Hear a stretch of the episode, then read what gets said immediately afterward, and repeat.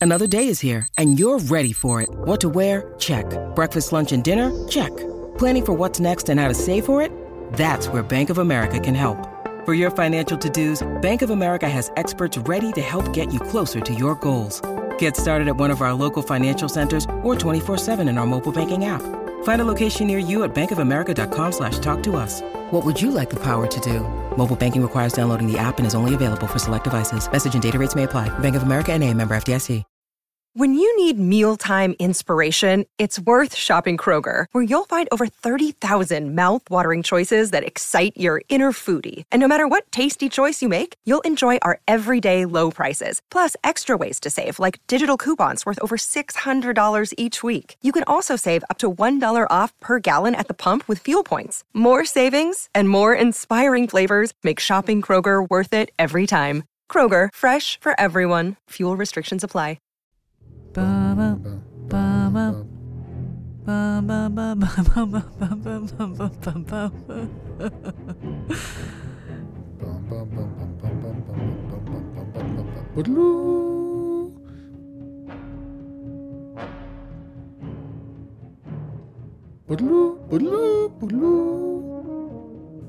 What up, and welcome to Or Whatever Movies. I am your co host, Iris, and I'm here with my older brother. Wesley.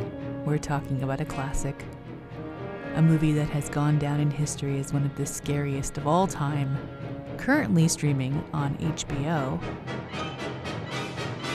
Jaws. The 4th of July movie. Do you agree?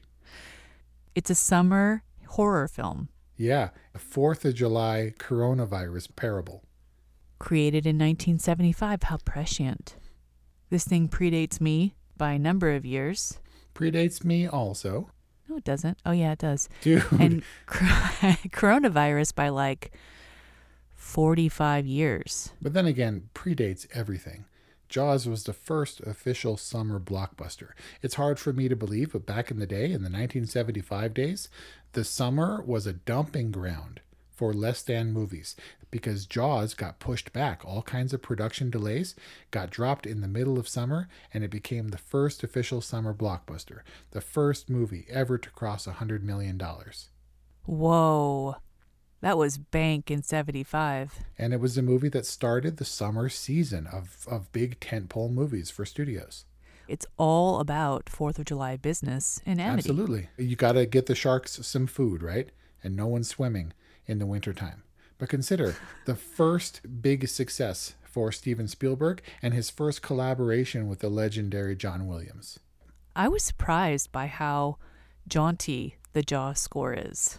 Yeah, it did get that way. It was definitely, Right? you know, it was definitely more John Williams in a sort of Star Wars flighty, happy.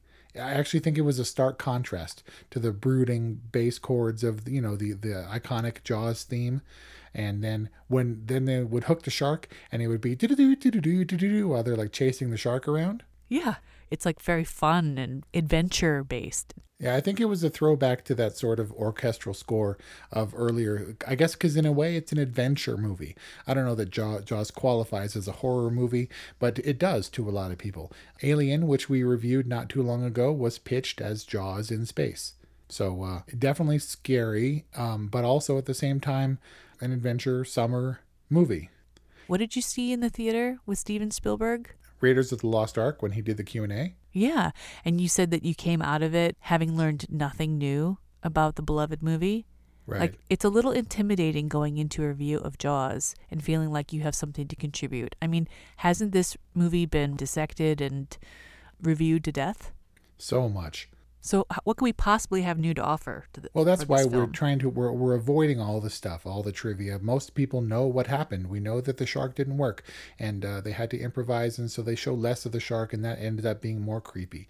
You know, so I'm I'm sure that you've seen Jaws at some point, but a fresh perspective on an older movie that you may not have touched on in adulthood is what I really want to find out.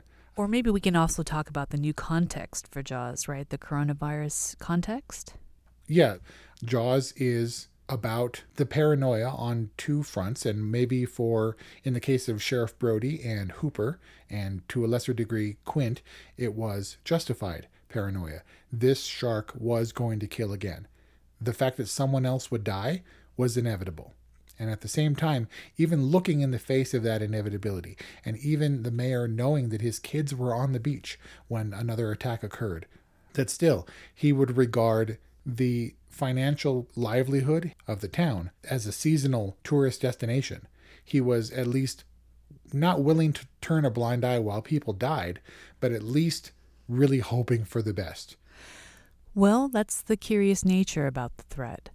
You don't exactly know a hundred percent that it's real or that it's going to strike again, and you have to have I have to have sympathy for our politicians who are trying to navigate the coronavirus pandemic. I mean, yeah, they they have advisors and stuff like that, but like I didn't villainize the mayor maybe as much as I might have in previous viewings because I had a little bit more sympathy for the the pressure that he might be under. Like the pressure that politicians are under to open businesses so that people can have a livelihood or to open beaches so that their hippies don't protest. And I, I mean it's a h- really hard position to be in. This is the season for Amity. He doesn't know for certain and maybe he is being a little a little blind eye-ish or he's being a little naive but that's the dramatic irony at play. Like he doesn't know that it's going to happen again we do I, I'm not trying to make this a political review, not really anyway, but we know, I mean, Jaws was a massive success in the theaters. It led to some hysteria. At one point, uh, they evacuated the beach in real life because people freaked out because they saw fins in the water and it turned out it was a, a pot of dolphins. And there was another Oh, case man. where a whale washed up on shore, beached itself, and rather than trying to help it, people killed it because they were afraid it was a shark. So after the fact, we know from Jaws that people were scared to go into the water for a long time. It didn't help that there are like five sequels. but in a coronavirus age, it's a politician's responsibility to safeguard the interest of their town. But we were underwater, and we know when that girl was taken in the beginning that statistically speaking, as Hooper says, consistently, further shark attacks and death are an inevitability. It's yeah not, but Hooper was kind of hoping. crazy he wasn't exactly a credible character Really? You don't think the Richard Dreyfuss character? I mean, I think we know he was, but he was an eccentric, rich college boy who had very little regard for authority, very little decorum. He didn't know how to behave properly in social settings and was therefore not credible. Also, Quint was like the crazy, salty sea dog. And then there was the ultra conservative, doesn't like water in the first place, chief of police. Yep. Like all of these very not fun, uncredible characters trying to keep people safe. Yeah, Steven Spielberg said that when he read Peter Benchley's novel of Jaws, which was also a big hit before and after the movie, that he was actually rooting for the shark because the characters were so unlikable. Speaking of unlikable, I did see a clip of Steven Spielberg watching the Academy Award announcements in 1976, and he was pissed off when Jaws was not nominated for Best Picture. I haven't seen that. Not a good look. Maybe had an ego about him. I don't know. That's interesting. But you know what I do love about the Academy Awards for Jaws? What? John Williams obviously won for best score. It's regarded as an iconic score and one of the best of all time. And when his score was nominated, and rightly so, don't know if he expected to win, but when he did, he was conducting the Academy Orchestra at the time and had to leave the pit of the orchestra, run up and collect his reward, and then run back down and play himself off. That's pretty charming. Um, I take it back. Jaws was nominated for Best Picture. It did not win, but it was not nominated for Best Director. Interesting. And that's what he was pissed off about. Yeah, I mean, these days Do you think Tom Cruise is pissed off every time he's not nominated for for actor, or Steven Spielberg is pissed off every time he's not nominated for director? I think that they're beyond these things now, right? I mean, when Steven Spielberg follows up Jaws with Close Encounters and E.T. and Indiana Jones and Jurassic Park, my God, you wouldn't even think that the awards or accolades, they'd be nice, but how many more Oscars does Steven Spielberg need? But I think this movie being a success was kind of luck. Uh, it didn't go very well. He had a really hard time. There were questions. This may have been a precursor to Titanic, and that people didn't expect it to do the kind of box office business that it did because none of their original intentions came to pass. Is he a good director for failing to execute the movie that he originally intended and picking up the pieces and getting what he can and then piecing it together? And it turned out that it was more effective than, than his rubber shark could have been in full frame all the time? Yeah, I mean, I think there was a little bit of luck in the result of this movie, and I also think that that's that's kind of the key to humility as well.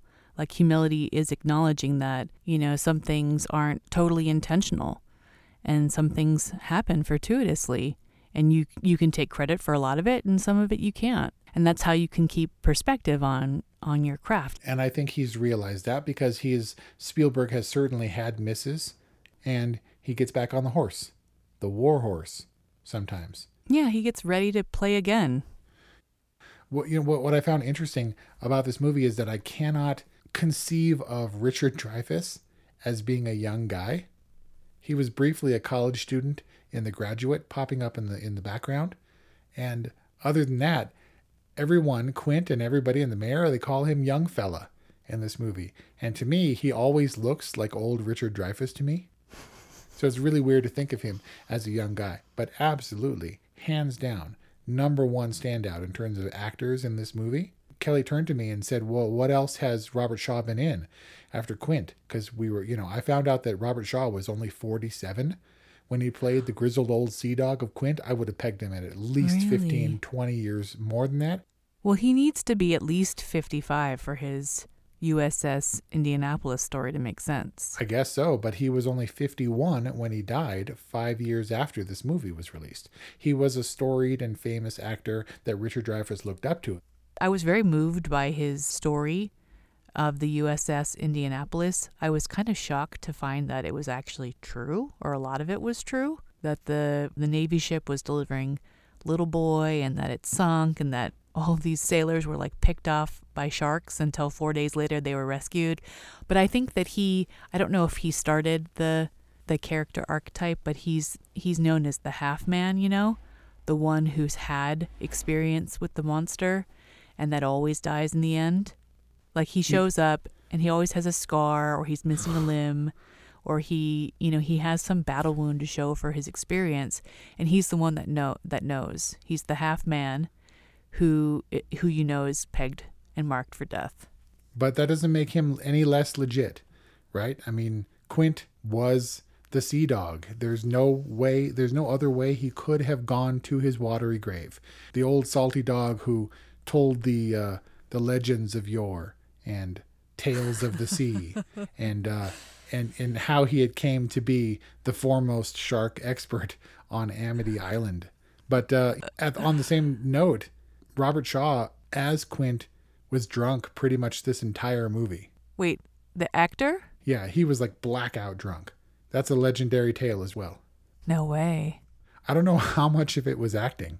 Uh, as a matter of fact, the Indianapolis scene was a scene that he filmed completely hammered and totally botched and had some, uh, went on the wagon while filming uh, with some help from Richard Dreyfuss and asked Spielberg to do that take for what they thought they had in the can a second time the next day and came in and nailed that Indianapolis scene in, in a single take, being sober. Yeah, a single take. That was wild.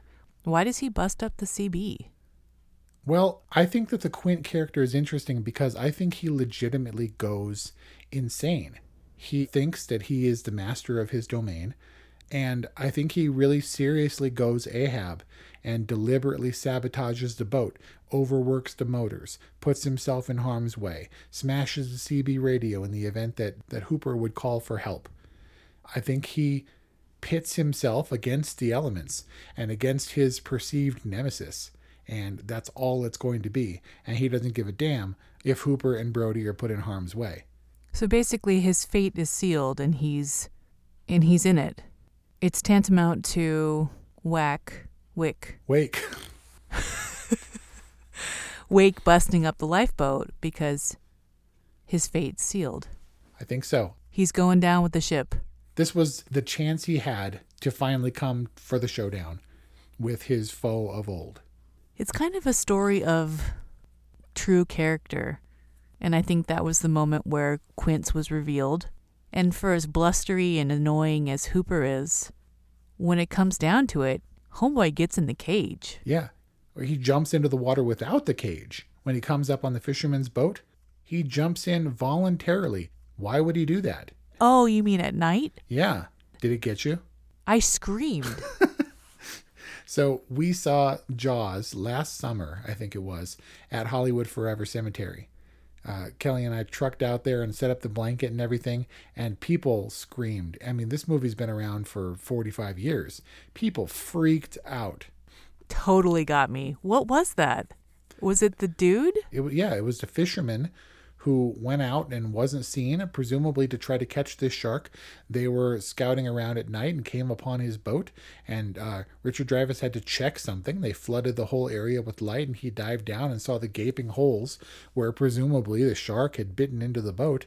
And uh, that was a pretty cheap scare. Even Spielberg will admit that uh, he really wanted one more good scare in there, so he threw that head in, uh, and and people freaked out.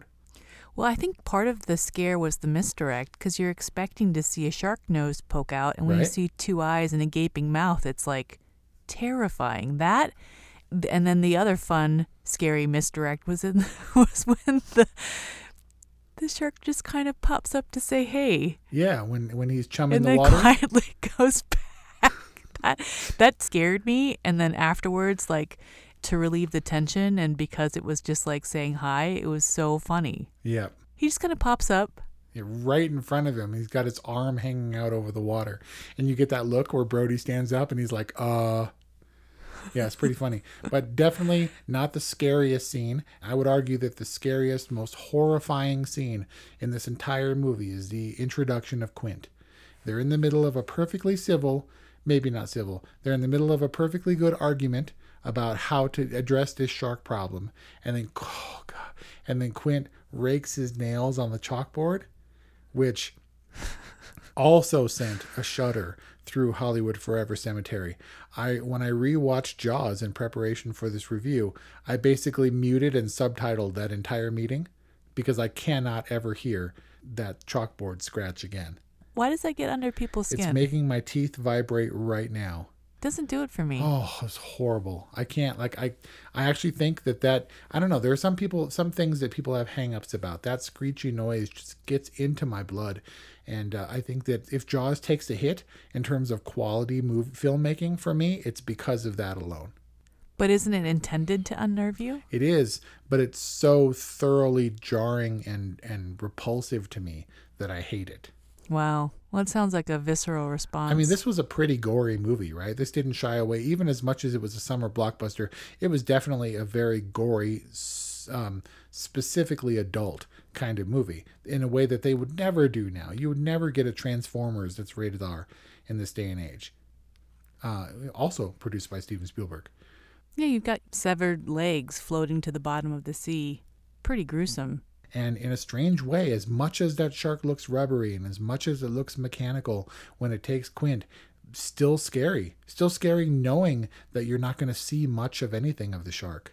I mean, um, yeah, like you said, he jumps into the water and he's in the shark cage and it's gigantic and he's got nowhere to go and it looks like its snout is all the way in between the bars. Yep. Look, I don't want to impart too many of the same stories that everybody's heard, but it's worth noting that in order to get the scale right, because they actually had a real great white shark thrashing around in a cage, there, uh, Hooper wasn't in the cage, so that's why they had him after the fact, had Dreyfuss swim down and try to hide, so they could use the footage of this the shark thrashing around.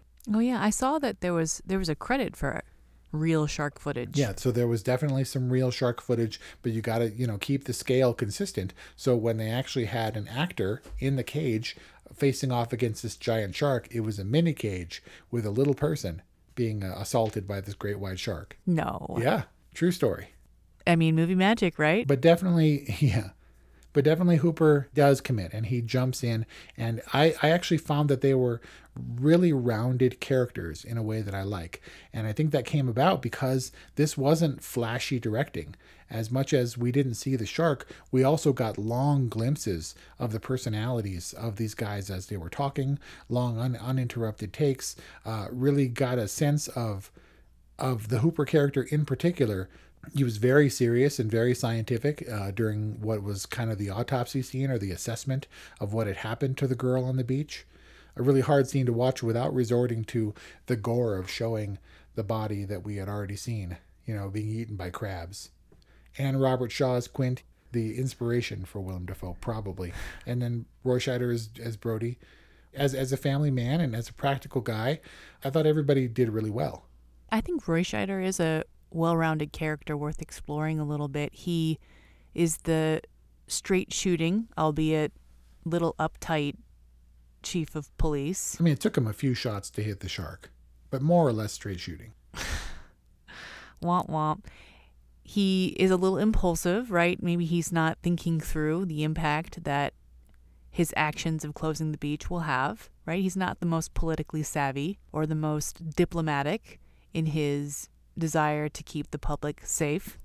But he also has these kind of childish moments of feeling like, you know, he has that one childish moment on the boat where he's like, tell Hooper to throw the chum. Like he's he's all pissed that he's got the crap job on the boat. But then also at the end, he closes the deal, right? He does what he has to do to complete the mission he climbs on the mast and he sees a way to shoot the compressed air can, you know, which they set up pretty well, pretty subtly up front. But like he, you know, he gets the job done. Blows this movie out of the water. Oh my god, you're on fire. So yeah, I mean, for a adventure action horror film, these characters have some real dimensionality. And I think that even if they're kind of unlikable, I mean, nobody wants to hang out with Quint, but he's definitely a well rounded, likable character. Well, he's likable in the sense that he knows who he is, right? He's arrived. And he lands his arc admirably. But, you know, there's a whole movie that happens before they set sail on their shark hunt. Two thirds of the way through. Yeah. So, like, there's a lot of bro duding, is it all exposition setting up for their their last ditch effort? Well, definitely the shark is letting us know that it's a presence and that it is a threat and that it's scary. I mean, we're talking about a movie where the vast majority of the time they're on land where the shark can't possibly get to you. Right. I mean, that's all you got to do. Well, until the Sharknado comes. Yeah. So basically, there's just like a whole lot of setup where random people are dying tragic deaths the skinny dipping chick, the kid on the raft. These are all just kind of like faceless. Uh, his name was Alex Kintner, and his mother was so famous in that movie that when she died just a few months ago, uh, she made headline news. The mom in the yellow hat? Uh huh. Oh. But no, kind of nameless, faceless characters, but um, super effective.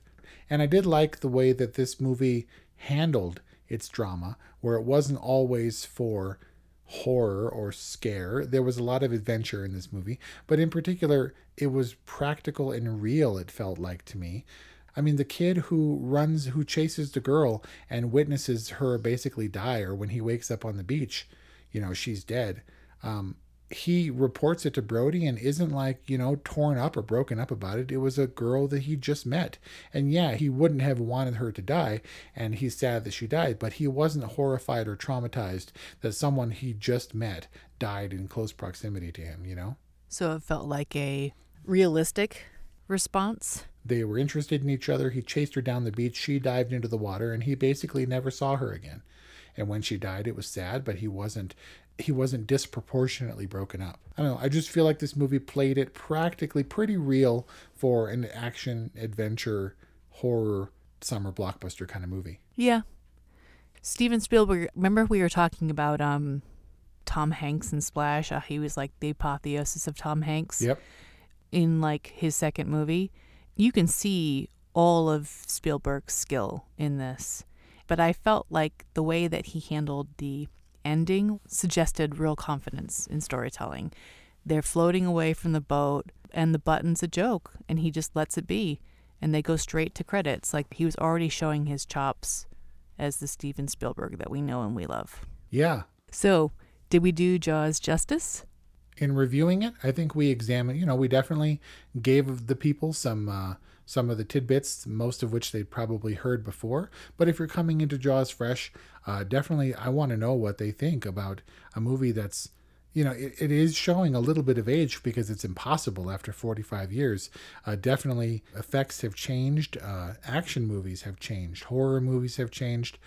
Uh, Spielberg has adapted a different style. So it's not like, oh, this is quintessential Spielberg because he's we've seen so many things from him since. And so that's kind of where the great movies lie for us now. It is examining their place in film history while also taking a curious look about how some of the seemingly random aspects of that filmmaking process contributed to cinema on the whole. It's uh, a milestone not just for its skill and execution, but because of the happy accidents that changed how films are made.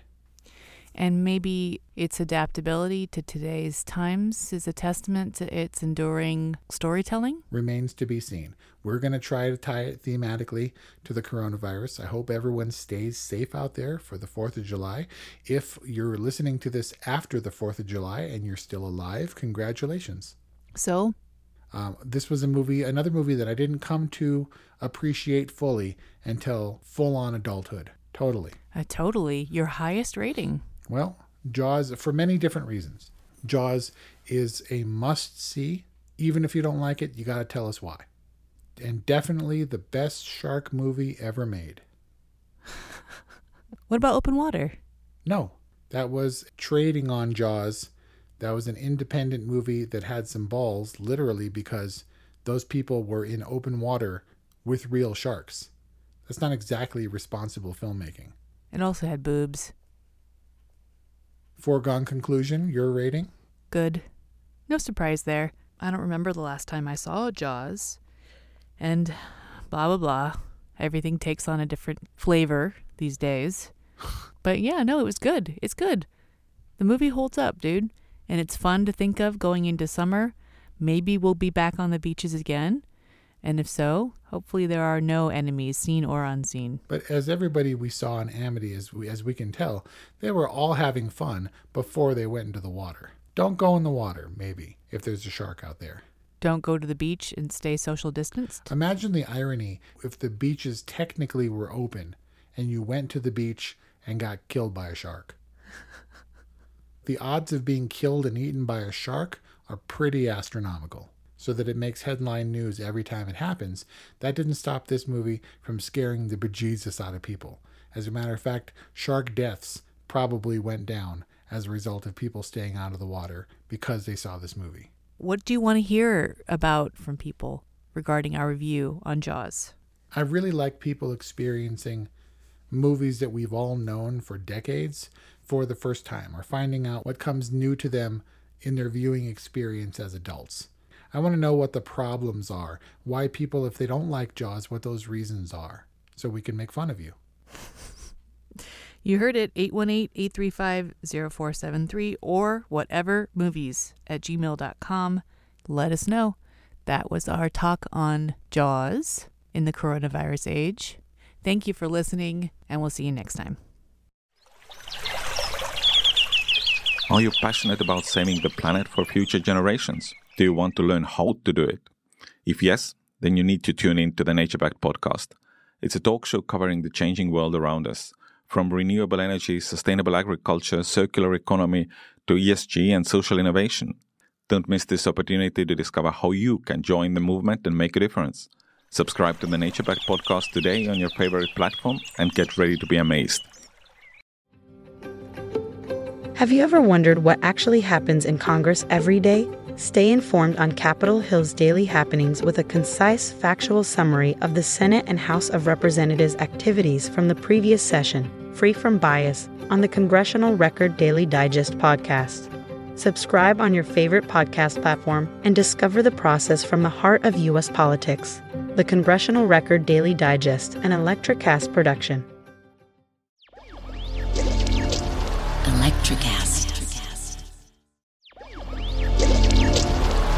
Electricast. Electricast.